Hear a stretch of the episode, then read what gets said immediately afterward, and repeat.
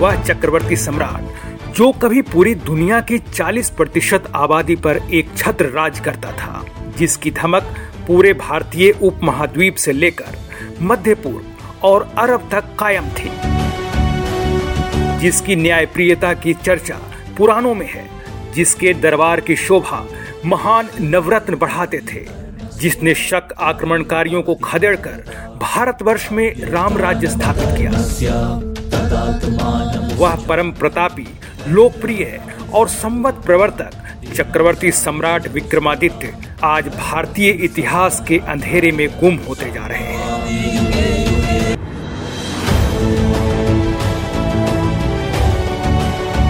मैं ईश्वर चंद untold histories में लेकर हाजिर हूँ उसी न्यायप्रिय सम्राट की चर्चा, जिसके साथ इतिहासकारों ने न्याय नहीं किया।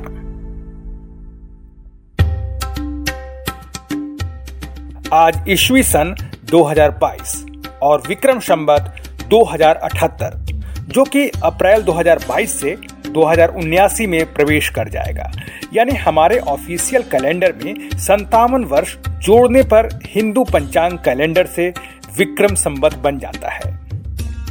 ईसा से संतावन वर्ष पूर्व महाराजा चक्रवर्ती विक्रमादित्य ने आताताई शकों पर विजय प्राप्त किया था, तभी से विक्रम संवत् की शुरुआत हुई, जो आज भी हमारी सामाजिक, सांस्कृतिक और व्यवहारिक जीवन का कैलेंडर है। हमारे सभी व्रत, त्योहार, शादी विवाह, हर मांगलिक कार्यों का आधार यही विक्रम संवत् है। लेकिन दुर्भाग्य से राजा विक्रमादित्य हमारे इतिहास से गायब है। एनसीईआरटी के आठवीं से लेकर बारहवीं कक्षा के सभी इतिहास के पुस्तकों से ये महान इतिहास पुरुष नदारद है। उच्च शिक्षा में भी प्राचीन या प्रागैतिहासिक युगों तक का इतिहास के पन्ने हमने खंगाल लिए, लेकिन सम्राट विक्रमादित्य को चंद पृष्ठों में ही स्थान मिल पाया। अनटोल्ड हिस्ट्रीज के लिए हमने किंवदंतियों, महापुराणों, भाष्यों और कुछ विदेशी साहित्यों की कड़ियों को आपस में जोड़ना शुरू किया, तो महाराज विक्रमादित्य की शौर्य और पराक्रम की गाथाएं सामने आने लगी।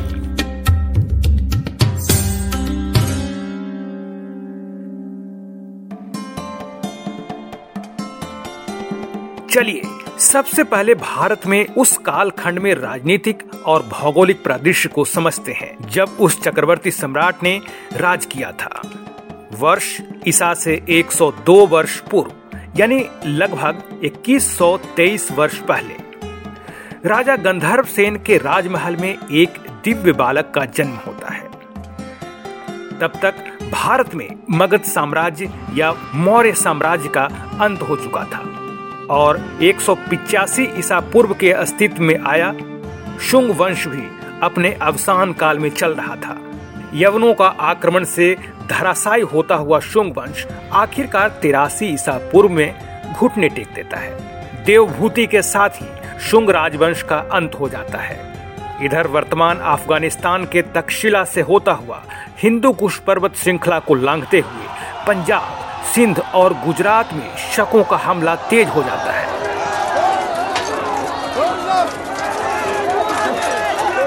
ये शक आक्रमणकारी मध्य पूर्व, जिसे आज मिडिल ईस्ट का कजाकिस्तान, किर्गिस्तान कहते हैं, इसी इलाके से चले एक खानाबदोश जाति भारत पर आक्रमण करती है।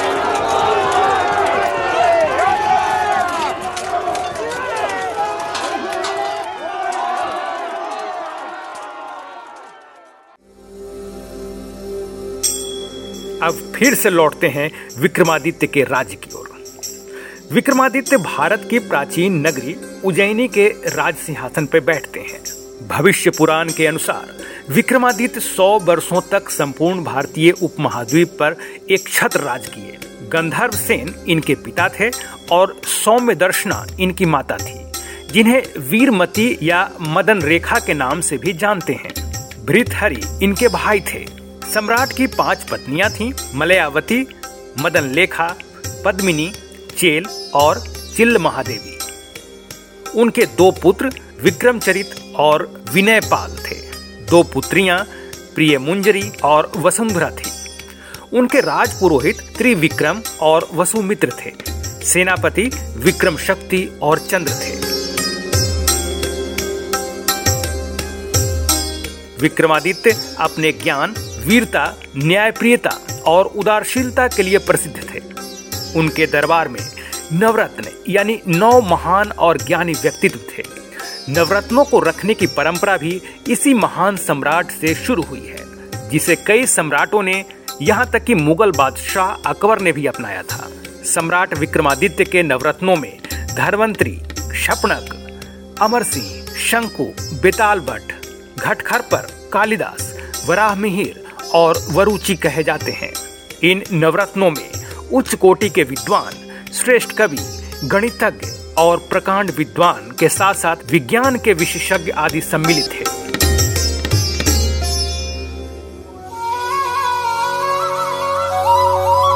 कहा जाता है कि विक्रमादित्य अपने राज्य की जनता के कष्टों और उनके हालचाल जानने के लिए छद्म वेश धारण कर नगर में भ्रमण किया करते थे। अपने राज्य में न्याय व्यवस्था कायम रखने के लिए हर संभव कार्य करते थे। इसीलिए इतिहास में वे सबसे लोकप्रिय और न्यायप्रिय राजाओं में एक माने गए।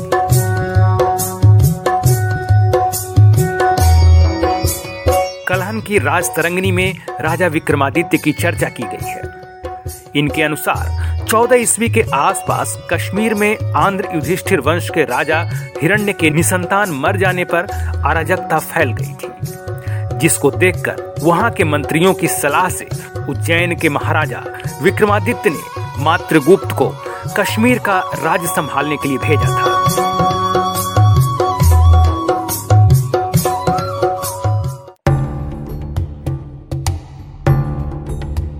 मालवा में विक्रमादित्य के भाई वृथहरि का शासन था। वृथहरि के शासन काल में शकों का आक्रमण बढ़ गया। वृथहरि ने वैराग्य धारण कर जब राज्य त्याग दिया तो विक्रम सेन ने शासन संभाला और उन्होंने ईसा पूर्व संतावन अंठावन में शकों को अपने शासन क्षेत्र से बाहर खदेड़ दिया। इसी की याद में उन्होंने शुरू किया विक्रम संवत्।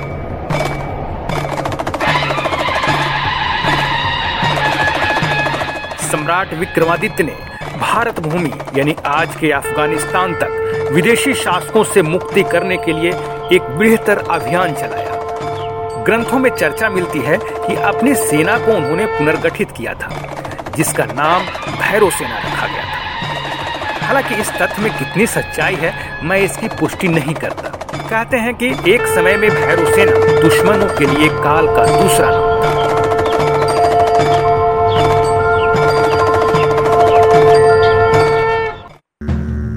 सम्राट विक्रमादित्य के बारे में वर्णन प्राचीन अरब साहित्य में भी मिलती है। उससे प्रतीत होता है कि वे शकों का पीछा करते हुए अरब और मिस्र तक जा पहुंचे थे और वहां भी अपना शासन कायम किया था। सम्राट विक्रमादित्य ईसा मसीह के समकालीन थे। तब इटली के रोम में विख्यात जूलियस सीजर का काल था और पूरा यूरोप ऐतिहासिक मोड़ ले रहा था। अब हम पुनः भारतवर्ष लौटते हैं। स्कंद पुराण में सम्राट विक्रमादित्य के बारे में जो आंशिक जानकारी मिलती है, उसके अनुसार भारत वास्तव में सोने की चिड़िया थी। प्राकृतिक खूबसूरती से भरपूर इस धरा पर ऐसा राम राज्य था जहां देवता भी आने को लालायित रहते थे। हालांकि तब के समय में रचित ग्रंथों में अलौकिक बातों की चर्चा अधिक है, जिसे आज के समय में अविश्वसनीय प्रतीत होती है। लेकिन हमें यह नहीं भूलना चाहिए, यह बात दो हज़ार वर्ष से भी पुरानी है और हर काल खंड में लेखन कला अलग अलग रही है। तब के समय में लोगों के जीवन में दैवीय शक्ति के प्रति अटूट आस्था रही होगी और हर विलक्षण व्यक्ति की तुलना देवताओं से की जाती थी। यह ट्रेंड सिर्फ भारत में ही नहीं बल्कि यूरोप में भी रही। तब के समकालीन जूलियस सीजर को भी दैवीय शक्ति से लवरेज माना जाता था, लेकिन उसकी विश्वसनीयता पर आज कोई आंच नहीं आती। आज वह यूरोप में हीरो के रूप में याद किया जाता है। शेक्सपियर की एक नाटक उसी पर आधारित है और पूरी दुनिया के लोग उसके बारे में जानते हैं। लेकिन उन्हीं के समकालीन और तब पूरी दुनिया की आबादी के चालीस प्रतिशत भाग पर राज करने वाले लोकप्रिय सम्राट विक्रमादित्य के बारे में सभी ऐतिहासिक साक्ष्य महान उपलब्धियां रहने के बावजूद इतिहासकारों ने एक मामूली शासक के बराबर ही स्थान दिया। उनकी ख्याति का अनुमान इसी से लगाया जा सकता है कि उनके शासन समाप्ति के अगले एक हजार वर्षों तक चौदह राजाओं ने अपने नाम में विक्रमादित्य लगाकर गौरवान्वित हुए। एक प्रकार से विक्रमादित्य नाम एक उपाधि बन चुका था। इतिहास में चंद्रगुप्त विक्रमादित्य, विक्रमादित्य द्वितीय, सम्राट हेमचंद विक्रमादित्य इत्यादि नाम असली विक्रमादित्य से कहीं अधिक लिए गए। इतिहासकारों ने कई विक्रमादित्य नामों की ओट लेकर एक ऐसी भ्रम की स्थिति कायम की कि लगता है कि विक्रमादित्य कोई सम्राट थे ही नहीं। प्रसिद्ध कहानी विक्रम बेताल, बेताल पचीसी, कालिदास की सभी रचनाएं यथा अभिज्ञान शकुंतलम, विक्रमो वर्षियम, भृतहरि की नीति शतक, श्रृंगार शतक, वैराग शतक इत्यादि रचनाएं इसी काल में हुई। इसके अलावा महान गणितज्ञ और वैज्ञानिक वराहमिहिर, महान वैद्य, धनवंतरी जैसी विभूतियां इसी काल में हुए। हालांकि इन सभी व्यक्तित्वों को कई अन्य कालखंड में भी बताया जाता रहा है। एक शासन काल में इतने महान उपलब्धियां अगर हुई, उस राज्य का वातावरण कितना सकारात्मक और बौद्धिक स्तर वाला रहा होगा, इसका आकलन हम सहजता से कर सकते हैं। चक्रवर्ती सम्राट विक्रमादित्य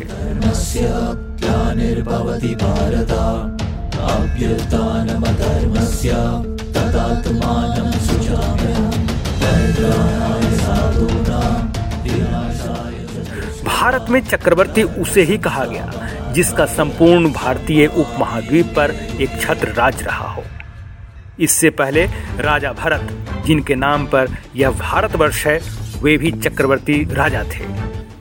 विक्रमादित्य यानी विक्रम अर्थात पराक्रम और आदित्य यानी सूर्य अर्थात सूर्य के समान पराक्रमी सम्राट जो कभी इस धरा पर दीप्तिमान था, जिसकी उपलब्धियों से यह भारतवर्ष आज भी सिंचित हो रहा है।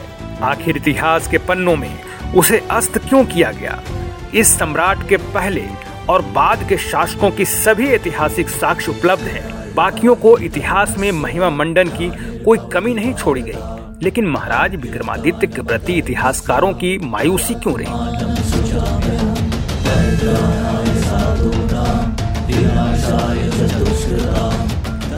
अनटोल्ड हिस्ट्रीज के इस भाग को अब हम यही विराम देते हैं। अगले भाग में इतिहास के उन पन्नों को हम फिर से पलटने की कोशिश करेंगे जिन पर सदियों से धूल जमी।